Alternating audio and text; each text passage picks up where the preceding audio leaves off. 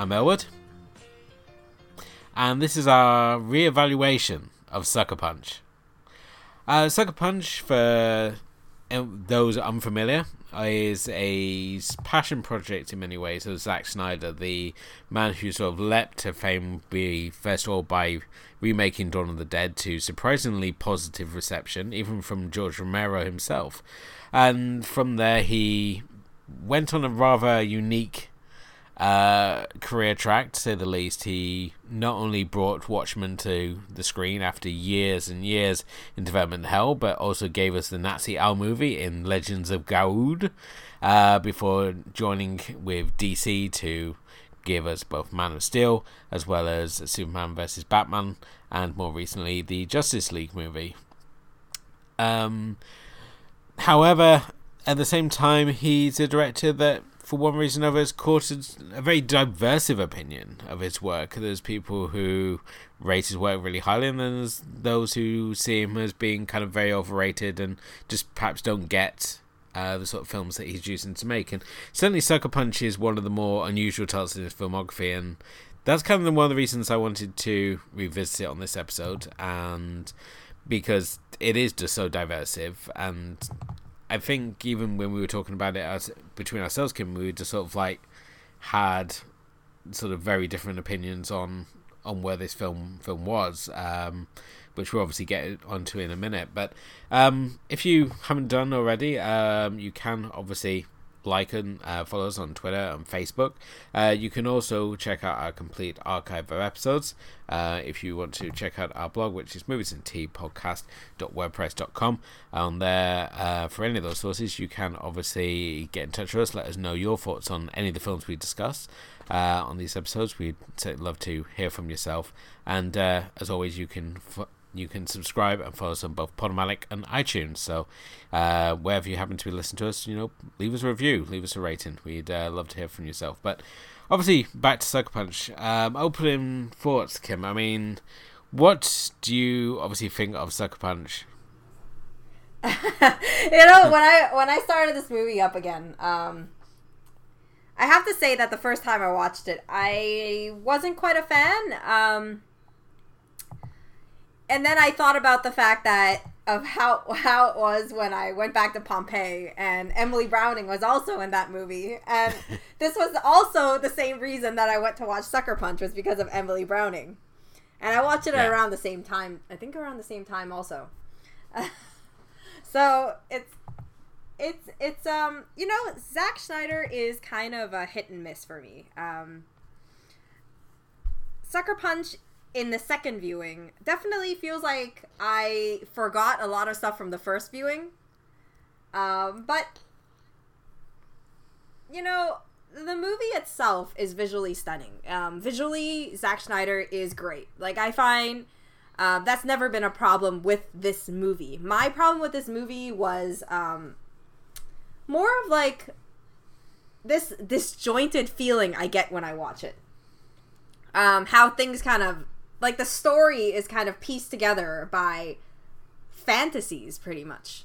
And it feels like he had like you know 10 stories and he wanted to put it all together and uh, add some ogres here and add some giant robots there or add some like uh, I don't know what those things are, zombie-ish, steampunk zombies of some sort over there, and then you know add some five uh, killer hot ladies hold uh, toting like cool weapons and in this fantasy world, and that was how he got all these fantasies, and then pieced it together with one like big fantasy, which covered up for the actual real world that they fell into. That's my main thing with the narrative, but you know to be honest, there's a lot of little details here that if you catch, um, it kind of makes sense a little bit more. I think I appreciated it a little bit more in the second viewing, but I still felt it was slightly repetitive um, because of the falling in and out of fantasies. You know, you go from that world, that kind of like uh, dance dancer, uh, I don't know, escort world, and then you kind of go into this um, I don't know, very violent um, war, apocalyptic world, sort of war fantasy world, and you kind of switch between the two, and it it it seems like I don't know, it it just doesn't. I feel like there's something missing, I guess. Like the repetitiveness kind of gets me bored every once in a while, and I'm just I don't know. I wanted to like it. I really do. Like I like so many elements of it, and yet it's one of those movies that when I rewatch, I just feel like you know among everything like i'm not gonna put a spo- i'm not gonna spoil it so but the ending bothers me a lot i hate movies that do that um just because like i guess i understand why they did it but i hate Yeah. movies that do that because you kind of in the end feel like you watch this for nothing and it kind of makes me really angry So you're not a fan of a downbeat ending. No, I don't mind downbeat endings so much hmm. as the fact, you know, I don't want to reveal it, but it's just like it's kind of a downbeat ending and a certain type of downbeat ending Okay. that I just I'm not a big fan of, you know. That's okay. I mean, yeah, I mean, the film itself is, as you said, it's it goes between many different sort of worlds um, that all exists within the head of Baby Doll, who's here played by Emily Browning, and who's, who at, at the start we see is being institutionalized um, by her abusive stepfather, who basically um, doesn't take too kindly the fact that uh, Baby Doll and her sister have been left everything by their recently deceased mother. So he takes it upon herself to, he takes upon himself to basically uh, take these two girls out of the picture. In the opening sort of sequence, we obviously see that she, Baby Girl, is already this sort of determined, feisty young lady who's not going to take no crap from anyone, and in battling her stepfather, accidentally kills her younger sister, um, leading her to obviously being taken into this um, asylum where her stepfather's basically bribed one of the orderlies, uh, Blue, here played by Oscar Isaac, in a really sort of unrecognizable role. I mean, here he's taking a break from dropping panties and belt buckles in the Star Wars universe to play a real sort of scummy role. This is what I love, again, what I love about Oscar Isaac. Yeah. The fact he's a human chameleon at times when he wants to be, because when you look at this, when we look at, uh, do you say Ex Machina? Yeah. he's completely different. He can be like this real charming, sort of suave, heartfelt guy, and then he can just be like the scummiest man alive. And here he's definitely on the scummy end of the scale, whether he's playing his orderly self in what we assume is the real world or playing the brothel owner in the sort of fantasy world. And it's this sort of fantasy world where the majority of the film takes place as baby doll um, is when faced with being lobotomized, she escapes into um, her own this world of her own making, where herself and several of the other girls in the institution are all dancers in this brothel that is bizarrely uh, takes in these orphan girls and puts them to work. Um, further to this, um, she is able to further slip into additional worlds whenever she distracts um, these authority figures with her amazing dance ability, um, So amazing. which leads her leads her in her leads her further into her own mind as she engages in these flights of action fantasy, uh, which is really just a way way for Zack Snyder to tie together all these different ideas for a Yeah. film that he's sort of stitching together here. Because basically, what we're looking at with Sucker Punch is one of those unique situations where a director is been given free reign to do what the hell he wants. We've seen it with like Darren Aronofsky's The Fountain. We've seen it perhaps to um, a lesser extent with uh, Aronofsky's The Lost Empire. Um, and like Streets of Fire, and again we see it here with Sucker Punch, and Zack Snyder's clearly just having a ball just like saying, you know, I want to do like a fantasy world, but we're going to have World War Two elements, or I'm going to do a World War One movie, but again, we're going to have steampunk elements in here, and he's just having so much fun with it, and I think in turn the audience, if they're willing to just go along for the ride, and certainly when we get into those fantasy sequences, it's so much fun, but like you were saying, there's moments where it's sort of like creaking a bit the scenes where he's trying to keep it all within, within the rules of this universe in check um, and at the same time not remove too much of the fantasy. And I think that's where one of the big issues comes is it becomes a little unclear as to what's actually supposed to be happening, and that's where if you watch it more than once, um, you can sort of slowly sort of piece it together, some sort of workable theory in your head, which um, I was kind of happy I came out this watch with. Other times I've never I've been a little unsure, and it was sort of like the end of this one. I thought, okay, I know I have a working theory. I can say, yeah, no, this is what the film's about. Well, the film, in in short, is one of the lines. I don't remember the line exactly, but it's something like "the world you control is more real than your pain" or something like that, and that's one of the lines that um, Carla Gugino, who's the who plays the doctor in the real in the real world, and then she plays like the hen mom or something in Yeah. in uh, the in in like the in in the fantasy brothel, and um, she says this, I believe, and then she kind of overhears it, and then that is that was that moment when she like falls into this world, and I think that the beauty of it is that you never know i guess you never really know where like which part is fantasy and how far her fantasy is and how real this is until you come out of it. And then you kind of like as we back back out towards the second half of the film towards the ending we start realizing that everything that's happened in the fantasy actually happened in real life. She's lived all of these things. She's actually done all these things. She's actually hatched that escape plan. And you know she actually met all these girls because we saw these girls in one of the first scenes i guess it gives these char- these ladies so much more character. And i think like i think one of the main things that's really great about this film like i don't want to keep bashing it because it really it really is like how far you're willing to to accept the narrative and the disjointedness of the story and kind of look past that force that forceful narrative of how everything goes together.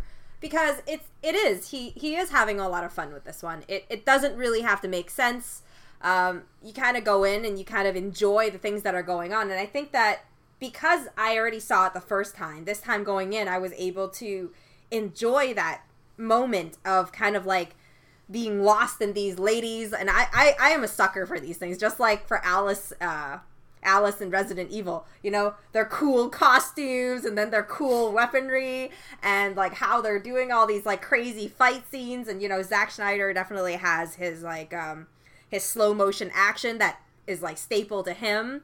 And um and there's a there's a few moments of those which work like great in that sort of CGI visual world.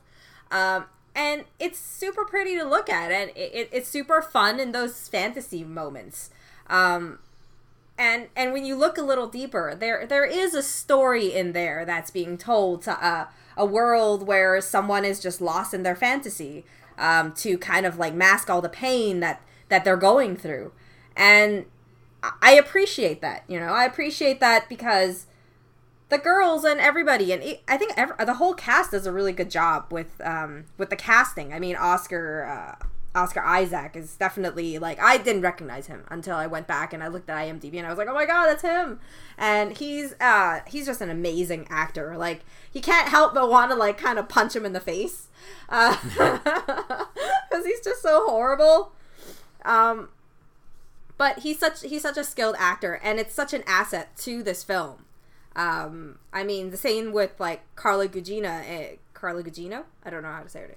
Um, Yeah. It's it's just you know like I we like recently she had like Gerald's Game, and you really like a lot of people praised her for her her acting and stuff. And to be honest, she did a really good job as like as like uh Dr. Grosky or whatever you call her. Um, I don't don't remember her. I don't remember her other name. Her name. I can't remember uh, inside like the brothel, the fantasy world. Um, She's just basically Madam. yeah, yeah, So it's just Madam uh, Vera Gorosky, and in the Yeah. in the other world, she's just Doctor Vera Gorosky. It's not really yeah, unlike other characters. She doesn't get like any sort of like big changes really, apart from title. yeah, yeah. And then like you have the girls, you know, like um, I mean, I haven't seen. I've seen all these girls in different movies. Um, throughout, you know, like Jena Malone, she was in a little uh, supporting role in Pride and Prejudice. Um, and then you know you have Abbie Cornish, which I've seen her in something else. I can't remember what. Uh, and then you know obviously there's Jamie Chung, which I like because she did a really great indie film called Already Tomorrow in Hong Kong. Um, and then obviously you know you have Emily Browning, who's who's pretty good also in this one. Um, she kind of always has that blank, weird look in her face. Um, I don't know. it, it, it's I guess it works for her in a certain way. Um, and then am I missing someone?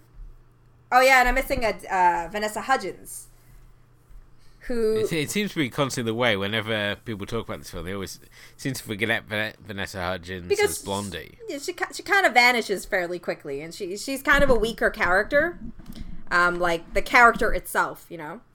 Uh, But I mean, all these girls have their skills and their abilities, and they're they're super cool. And I mean, it's it sounds like a really lame reason, but I kind of I kind of enjoyed. Uh, I kind of enjoyed all of that that whole section of it. Oh yeah, I mean definitely. The this is where we obviously get into some of the main gripes with uh, people who don't like punch. They feel that it's very over sexualized and that it's very much of the male gaze. At the same time, I see numerous female cosplayers play as these characters and seen like other like plenty of female fans of these films who say that you know it's these characters are very sort of empowered they're tough and sexy and that they they're not one or the other and that there's perfect sort of balance of the two. So there's i mean you can just do a google search and you can bring up pages and pages of different feminist theory in relation to this I- movie and I mean, this is this is like the mind, like this is like the mind, like this is the where you know you go in and you're stepping into a mind by doing talking about this movie because this is like the key of like main talk of like over sexualized women and um, all the and then these women are all put into like very um, kind of abused situations and they're very like uh, oppressed by the male figure um, yeah if, if it says all those things you know i mean i remembered one of the conversations i had with a friend and i had talked with this in another in another podcast with someone before. Um, and it's it's like you know my friend was talking about how uh, how you, know women uh, a, a good women movie would shouldn't be about their strength is in the trauma that they've been through but it should be in the in them overcoming a situation organically like how men would organically get through a, a situation. Um, and i get where she's coming from. Um, and i mean sucker punch falls right into all those things right? You know you, you start Yeah. with just baby doll and she has an abusive stepfather and she has she's stuck in the situation where you know all these girls are getting abused by the men around them. They're they're constantly like uh, threatening to be be like uh, be like i don't know touched by them and stuff like that you know? And it's and like harassed and everything and it, it's kind of like it, it's i don't know i mean sometimes it's okay to just go into a movie and enjoy it for what it is. I i, I personally feel that way about it. Um, i know that's not very feminist but i like to keep an open mind when i go into films and you know this is this is just an entertaining piece like i mean this is his passion project and you can really see that uh, I find a lot of times passion projects kind of always don't are not very refined because you get lost in your passion a little. yeah And I think that that's one of the issues here. Yeah, I think. Th- I mean, this again is just a topic that we could go down. Is that I feel that there's a lot of people there who their dislike of certain films is because it doesn't fit into their personal their personal politics. And yes, I mean, obviously, why we could obviously argue about the oversexualization of these characters, but at the same time, these are characters who work in a brothel, so of course they are going to be dressed very sexy. When we go into the sort of fantasy sort of land, it's again it's sort of that anime sort of action heroine sort of fantasy dress up that we do get. And certainly when we look at like the character baby doll who's essentially she's wearing a japanese schoolgirl sailor outfit uh the whole sort of film. When we look at like vanessa hudgens character she's there with the goggles. And i love the character designs i mean that was Yeah. what something that drew me in back when we had the trailers of this film, and when we had all the promo art for it, and you saw these characters, and they had like the one sheets, and you had them done as like 1950s sort of pin-up style posters, Yeah. and then you still had them just as like one-shot character prints, and it was like each character had their own sort of thing that made them really sort of sort of stand out. Um, like you had Jamie Chung, and she's obviously got all the different sort of like um, Air Force sort of pilot uniforms that she wears because she always seems to be the one that whenever there's a vehicle to drive she always gets like to be the one who drives the mech or the plane or the helicopter and um i love how the the costumes have these subtle little changes Yeah. as you go through the different sort of fantasies and it's only really sort of like baby doll whose costumes don't actually change um certainly amber's is the most obvious i mean she obviously has like when we get into like the fourth world, which is like futuristic world, and she's got like the helmet with the uh, with Amber Cross, that wonderful sort of like uh, stylized writing that the the titles are written in as well. Or, or if we like look at the bunny mech suit, uh, where it's got the huge bunny sort of logo on the front and stuff, and these are like little visual things. I mean, even just like the three giant samurai warriors, they make no sense Yeah. to be in a Japanese Yeah. samurai world, much less the fact that one of them has a big chain gun. um, it makes no sense, but I'm enjoying the ride. I mean, it's giving me something I'm not seeing somewhere else, and it's acknowledging early on that you know this is a fantasy film, and as such, it's not bound by any sort of logic and stuff. So if I want to have these three girls going in doing sort of SWAT maneuvers as they enter an orc filled castle to go and fight dragons, then I can do that, and I can, and that's one of my things I love about Sucker Punch is the fact that it's given me something I haven't seen a hundred times before. Um, at the same time, it's treating these characters with the sort of dignity, not just having the sort of like the giggling airheads who just there clearly just so that the male audience can get their rocks off. It's like, as I said, when you see them going to the castle, they're in proper SWAT formation. They're not just like ambling in there. Yeah. Um, like, oh, we're just three heavily armed chicks. It's like, no, we're. He, Zack Snyder actually put them through like different military and police procedural training, and you can see that in how these characters move, how they interact with the environments, and certainly how they handle uh, weapons and stuff. And I think it's that additional sort of training which really sort of helps. And certainly when we get into the fight scenes, the camera isn't while it's not obviously not you know far far away so he obviously he doesn't he knows the limits of his actresses when it comes to fighting ability but he has it the camera enough on them so that we can see them when they're doing sort of like the fight maneuvers and stuff and at the same time you believe that they're actually kicking a lot of ass it's not that the camera's right on top of the character and it's sort of covering for the fact that the actor can't particularly fight that well as we've seen like some of the like Resident Evil movies where the camera was either like cutting away too quick or it was just right on top of the characters so that you couldn't really tell what was going on. You just assumed that they're kicking a lot of ass and you would just the real sort of payoff would just be like the end shot where you see the scattered bodies. But here we're seeing real flow with the fight scenes especially in like the World War One fight scene where they're doing a lot of like entrenched fighting where she's like throwing the hatchet and just mm-hmm. there always seems to be like these cool little moves to break things up. I think the only issue I have really when it comes to action scenes is just when we get into the fourth world and it just feels like a step too far. I feel like I feel I felt that not only was it overworked with the slow motion aspects, but I felt that I'm getting. It's sort of like a you've you've you've been fed all this candy and now you're sort of feeling the side effects of it. You kind of need something a little more substantial at this point, something to sort of tide you over. And at this point, Zack Snyder's like, "No, have more candy. See, you want another round of of action fantasy here," and you're Yeah. kind of like, "No, I'm I'm about ready to go now." Yeah, I think yeah, yeah. See, see, that's the thing is, you know, it it's only so. I think that that's some of the main issues of the film is is is that there is a lot of craft, a lot of detail, and um, I think in a rewatch, it all comes together a lot nicer than the first time. And you could argue all these issues and all these things for days, as as a lot of people have done, and we we're not going to go and do that here. Uh, but I mean, eh, like it's not a horrible film. It, it has its fun moments and it, it's entertaining as heck. You know, there's a lot of things to to like about a movie like this. if you just gotta like let the kind of abstract story kind of take its way, um, and that's that's okay. You know, sometimes I mean I like entertaining films, so I don't really mind that so much. You know.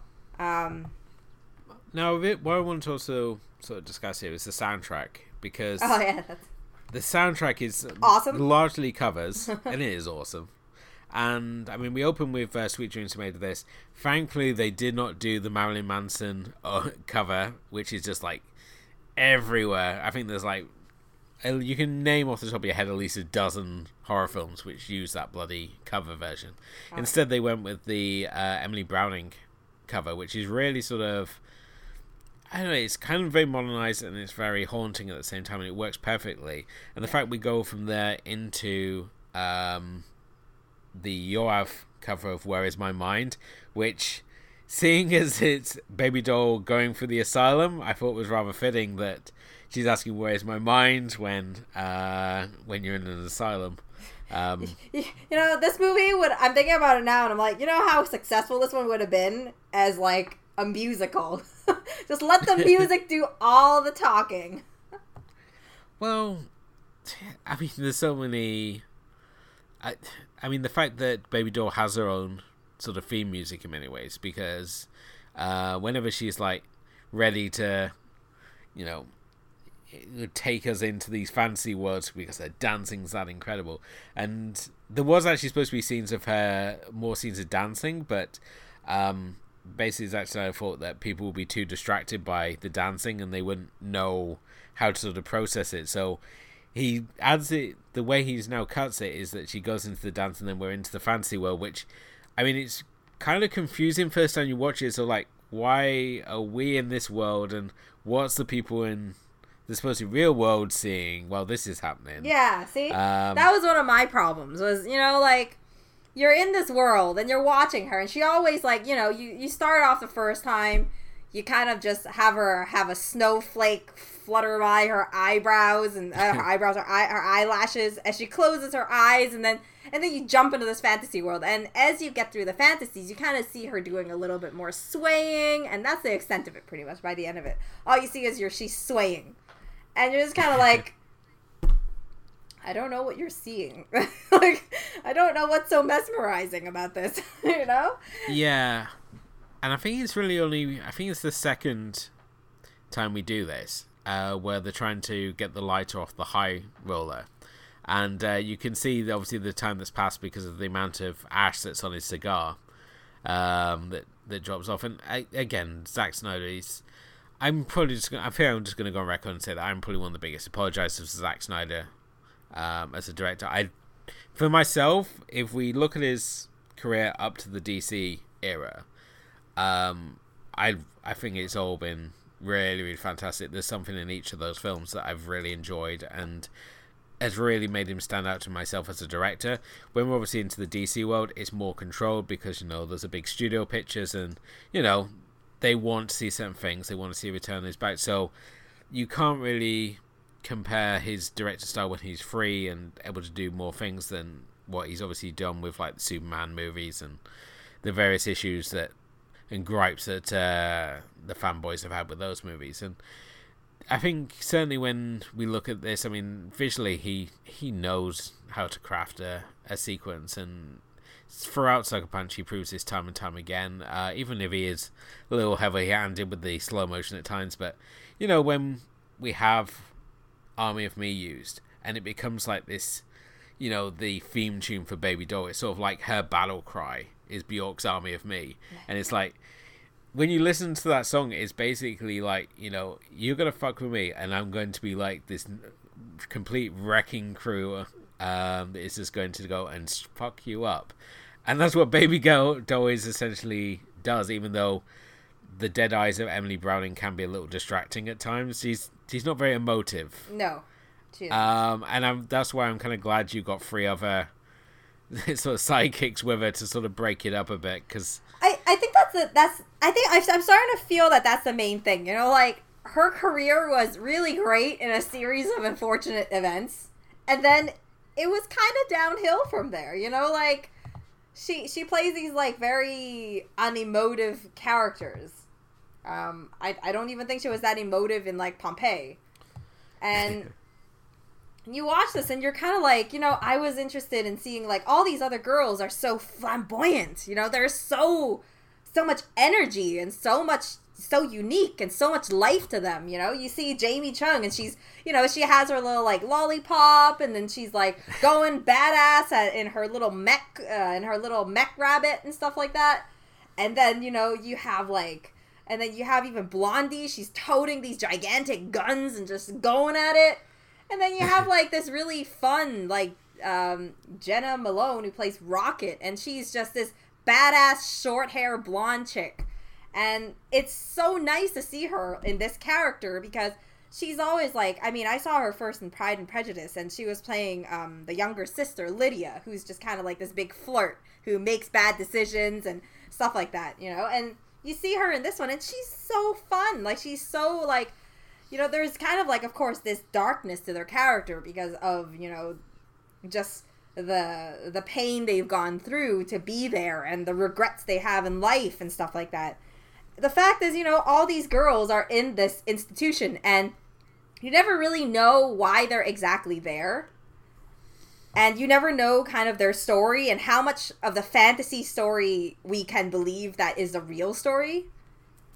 So you never really like, you kind of just see these characters and they have this kind of life to them. It, it's kind of like the way that Baby Doll sees these characters and the strength that they have and the leadership that each of them have in in this sort of world. I mean, just I mean, we obviously talked about the the girls and stuff.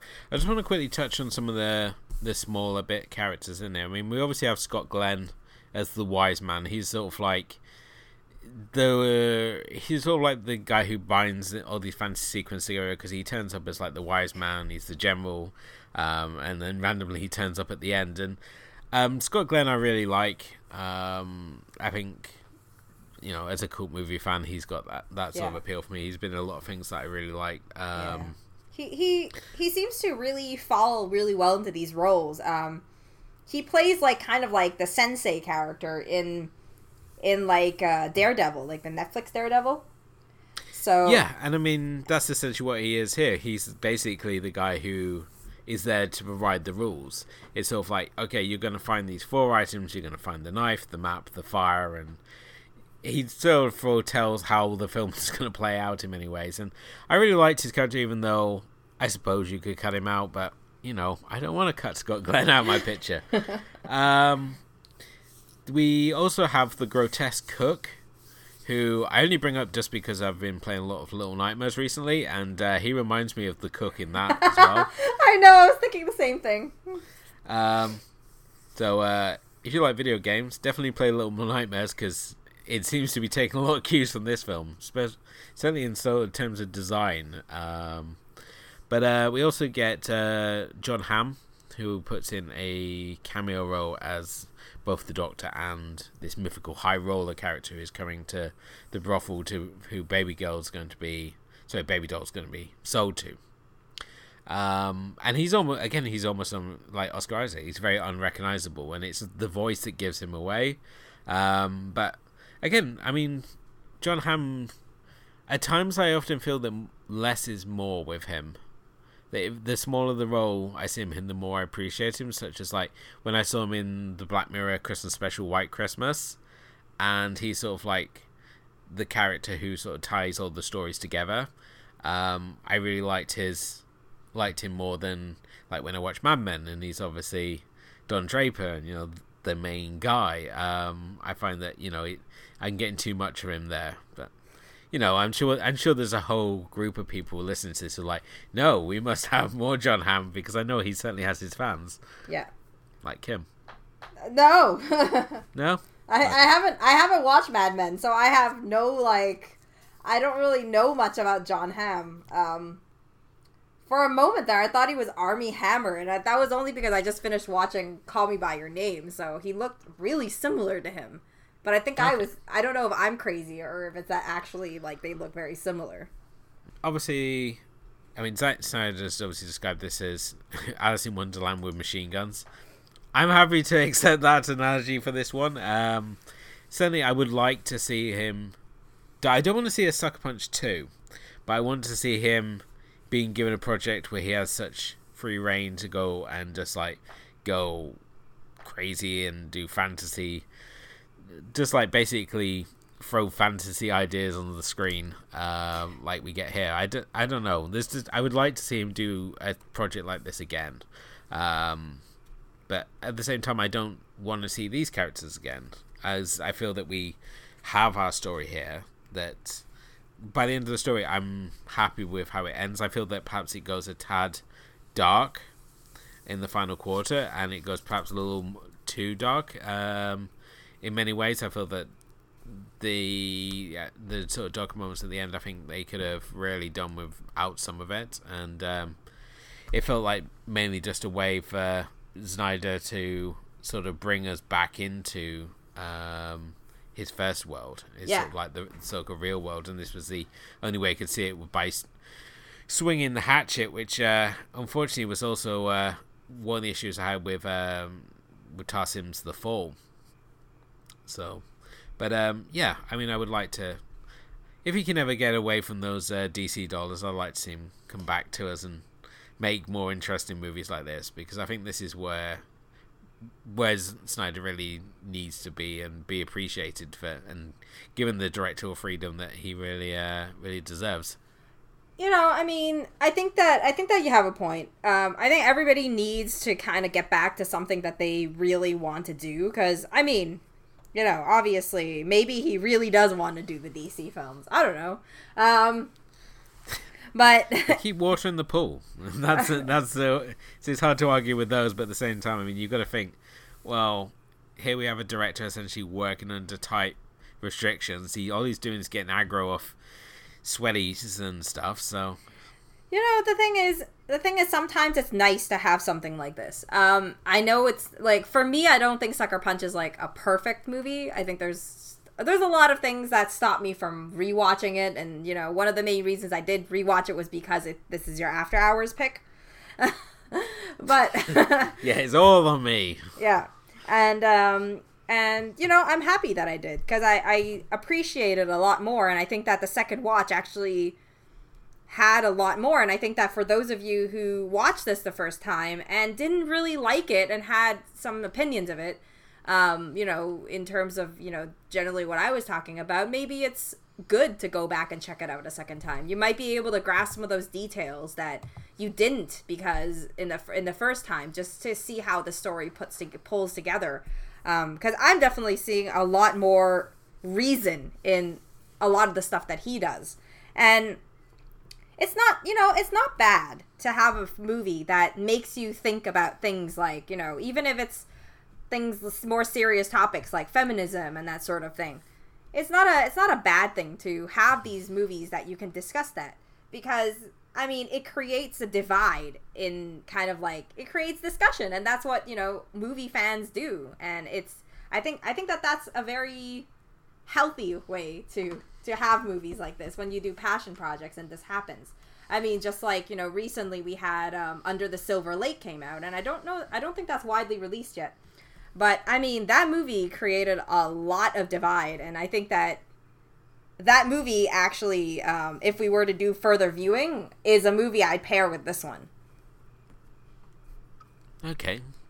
Um, I mean, for myself, when it obviously comes to further viewing, I mean, there's different tracks you could obviously go down. I mean, if you want to do more sort of like tough girl gangs, I mean, you're if you want to like look at sort of girl gangs, I mean, you can look at things such as like Switchblade Sisters. You can look at uh, the Stray Cat Rock series, and they'll give you like super, super tough sort of girl gangs. And like when we look at the Pinky Violence movies as well, you've got plenty of tough female characters there in um, and it's just such a really fun genre to sort of explore there. As certainly one thing Japanese cinema does well is to give, and much like Hong Kong cinema, is to give us really tough, kick-ass ladies, and and um, certainly those series really sort of delivered. Um, in terms of sort of like uh, stylistically, um, I would sort of pair this up with like Southland Tales, which is another film like this that I've probably got into way too many arguments defending.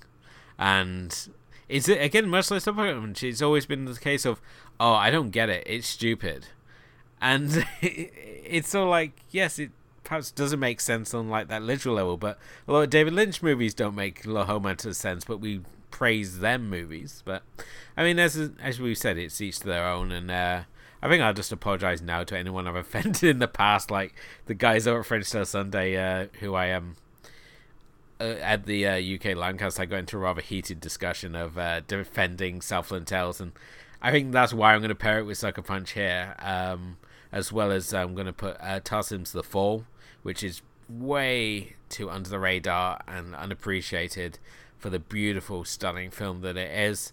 Um, again, it's another flight to fantasy as a in 1940s injured stuntman um, regales this young girl with uh, this fantasy sort of tale about these heroes that are brought together. Uh, one of who is Charles Darwin. Yes, the guy who wrote uh, Origin of the Species is a hero in this story, and he basically uses his tale to gather these resources um, around the hospital that he's currently in, um, based in.